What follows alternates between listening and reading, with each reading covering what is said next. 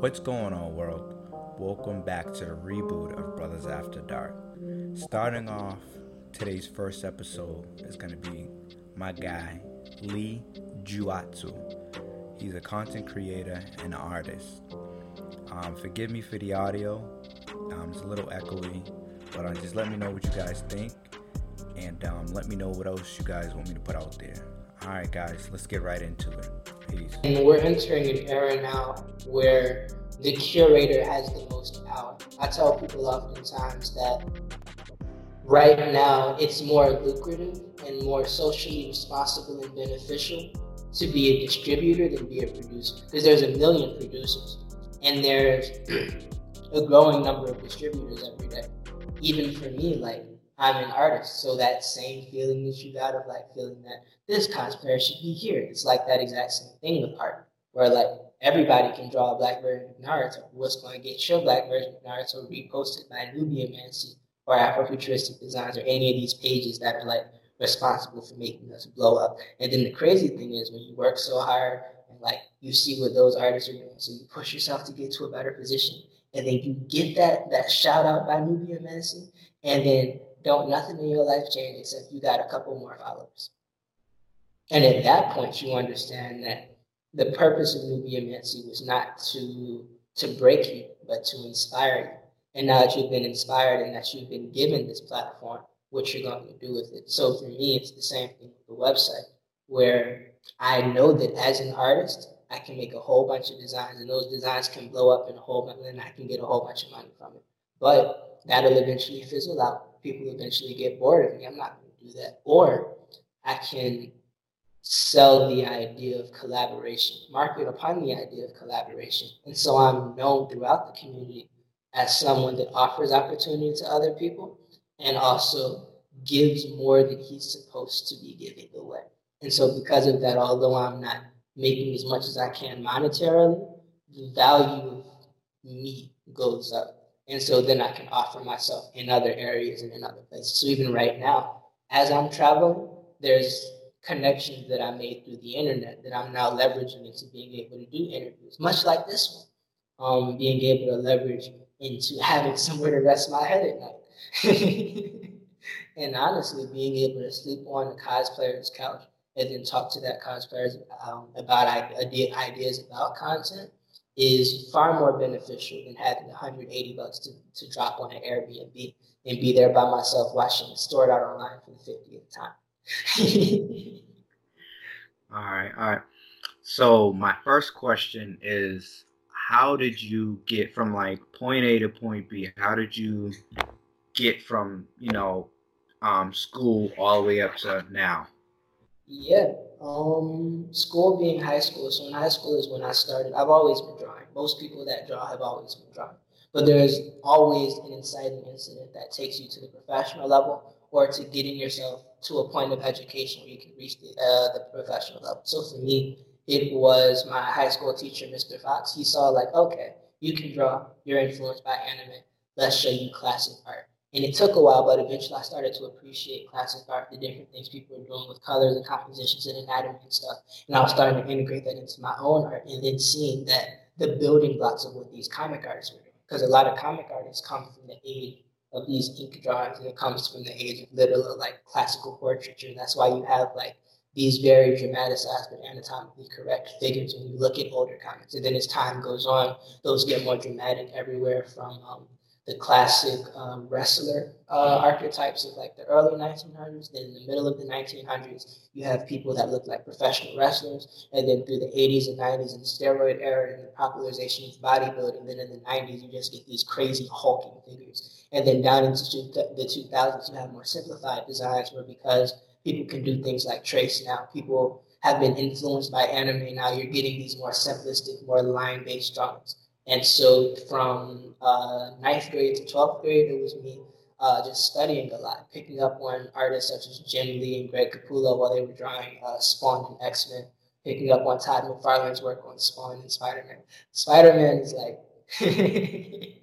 he's he's the, the, the, the, the genesis of my creative journey because like I've been loving like everything Spider Man related since I was like two. Uh, and so being able to understand where he came from, the people that like made him become who he is now, um, that was a lot of like my journey. So it was a combination of learning to study classical uh, art in order to put that into my art. And then I found that when I got onto Instagram that I was getting um, a name in the, in the Black Instagram community. And it's like people like the Garden Samurai, J Tune, uh, Brooklyn Tengu, or Yakusan. There's like these figures that exist in the Black art community. And there's like art battles and stuff like that. So as you advance in your abilities and invest in your marketing, uh, you'll become known by these people and then you'll be able to interact with them. And so becoming one of those people I found that what a lot of artists would do to like monetize their work is they'd either A, have commissions, and two, they'd usually have a website where they sold prints and stuff. And that was usually the extent of it. Some people had shirts, some didn't. And I saw that what a lot of people would do is they'd one, be under supported, two, badly marketed because they're artists. They do work, they don't sell things, they draw. And so even if somebody is like the dopest artist in the world, if they can't sell their stuff, people aren't going to buy it. And oftentimes a lot of people would like sell out and then like literally like not have enough in stock. And then their fans would be like, hey, we want this. Why don't you have it? And they'll say, because like it wasn't supported enough initially. And so to like eliminate all that, um, I made my website and I wanted to open it to collaboration so that artists could sell their work on a platform. And the hope was that my favorite saying is like a rising tide lifts all boats. So the hope was that all these fans from 10 or 20 different artists would all come on one website.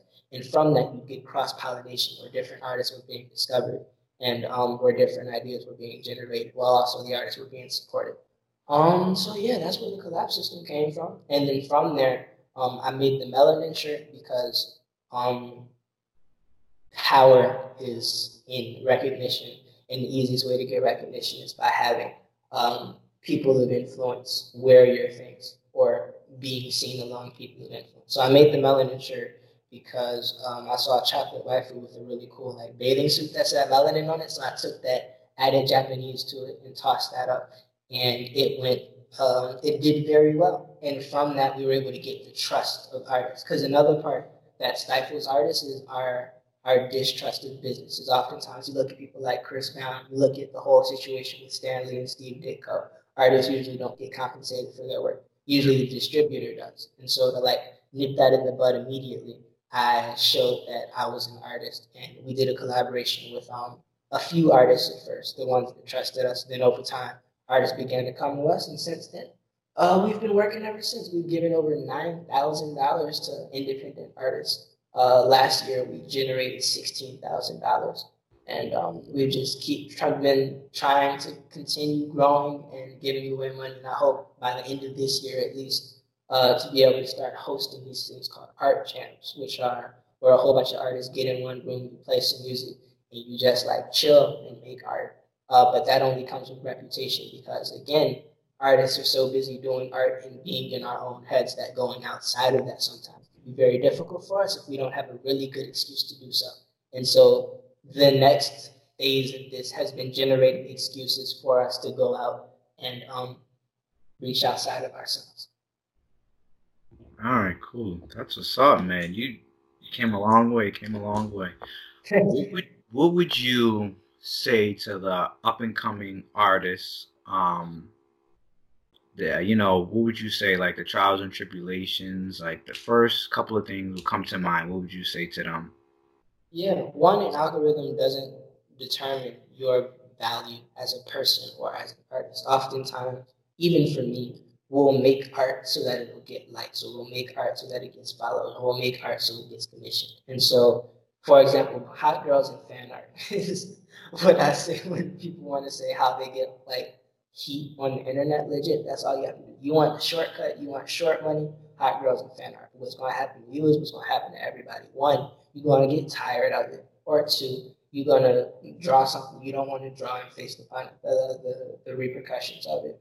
Or three, you're just to be stuck doing that, and that's all people expect from you. What you put into the internet or what you put into the world is what you'll get back. So if you put out original content and your audience finds you purely off original content, and that's what you want to make, and you'll make it. You put out fan art, people are going to keep asking for fan art. The more of an audience you get, another thing a lot of people don't understand, the bigger an audience you get, doesn't necessarily mean the quality of your customer goes up. It just means the amount of people asking for free stuff will go up. True. Um, so yeah, if I was talking to a younger artist or even a less experienced artist, I would tell them that their value isn't predicated upon any person or algorithm, and that they should study to show themselves approved when it comes to art. All right. I like that. I like that. So, um,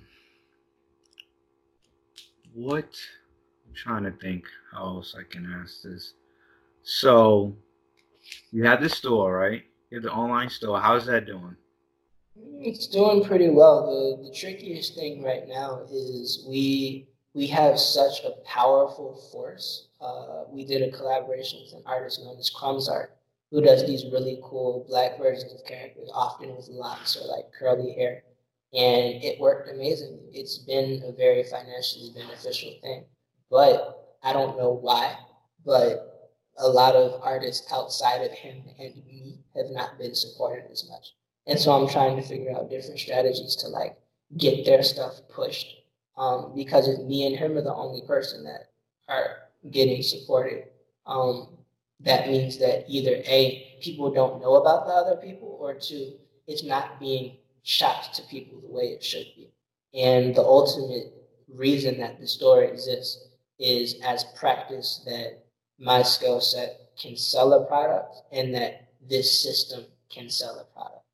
Um, yeah, because again, it's not about the value of the artist. All the artists on the website are dope. Otherwise, I wouldn't have them on there.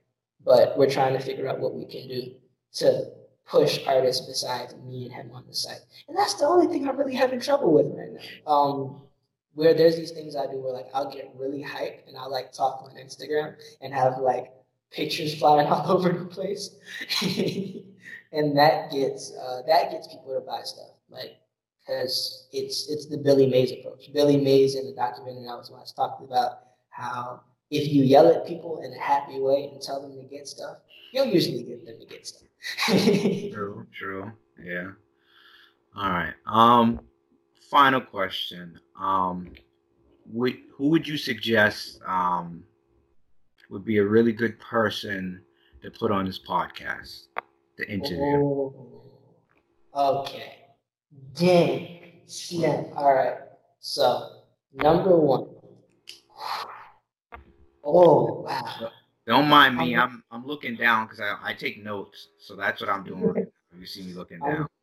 I'm, I'm glad. Well, instead of saying one, I'll give you different people for different reasons in different spheres Back. of this bird space. I, I like um, that. Yeah, because I think that would be the best way to do it. So, number one, in terms of uh, cosplayers, I would have you talk to Hmm. Yeah, it's it's tricky, and it's tricky because of how multifaceted all these areas. Are. Okay, there we go. If you want a really long, informative, very charismatic video or uh, interview that you'll be able to take mad sound bites off, Mumeana will give you all the time in the world. M U M E A N A cosplay. Mumeana. Because legit, not only can Mumeana talk for like hours straight, but Mumeana will give you gems just on accident. so like you got like two to three just solid hours, Mumeana will just go off. Um, so yeah, Mumeana cosplay um, is number one in terms of just like mad sound bites, mad content that you'll just be able to do whatever you want with. Two, and I'm thinking of young people, would be Ninja Senpai. And again, I'm thinking about like the youngest people I can think of uh, that are like doing amazing work. Jada the doll might be interested. She might be a little busy for the next couple weeks, but her viewpoint on a lot of things might be really interesting to hear. Giving me gems right now, bro. You're giving me some hitters. I'm glad. Um, and yeah, those people because their their stories are very interesting, and what they've experienced and how they've been able to spin those experiences are very interesting. Um, who else? King Zeus. He's about to put out a song as well. He's basically going to like do some music stuff as well, in addition to being like one of the best, most recognizable dude cosplayers out. King Zeus, most definitely. Um, in terms of TikTok people, you could probably get some really good content from Shizzle S H I Z Z L E M A C. He's like running TikTok right now. He's in Philly. I need to reach out to him before I get back to town. Uh, but Shizzle Mac is really cool. Also, there's Soul Tayshi, S O U L T A Y S H I, and he's another TikTok person that's really cool. Um, that's doing oh yeah, that's doing a lot of cool work. There's King Krystal, K I I N G K R Y S T A L. There might be another I in there somewhere, but you'll find her. She's uh she's this girl that's linked up with King Vader, and she does these really cool edits. And she's studying like a lot of cool video edu- edit, um, animation stuff. Oh, okay. Um, yeah, the cosplay circle in California is just crazy because again, you have hitters like Vader in Caleb City and people like that. that so just, my goal is one day, like when I get to that level, is collab with them because um Mm. My cousin he's he's doing directing and then I have a I have a, my friend he does like the um the animation stuff too. So I'm trying to have like I'm trying to be legit with Brothers After Dark and set up certain areas where I can do certain projects with certain people. So I don't want it to be like a one trick pony. I want to be like, hey, you know, you got a you got an idea, you know, come over here. I got a studio. Let's come through. You know, do we got to do. So that's what that's my 2021 is where I'm trying to. That's where I'm trying to go. So 2020 is just building right now. that's what's up. So uh, what was the last one? King. King Krystal, K R Y S T A L.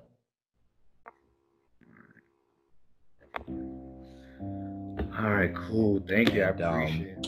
I'll see you guys next week on Brothers After Dark. Thank you.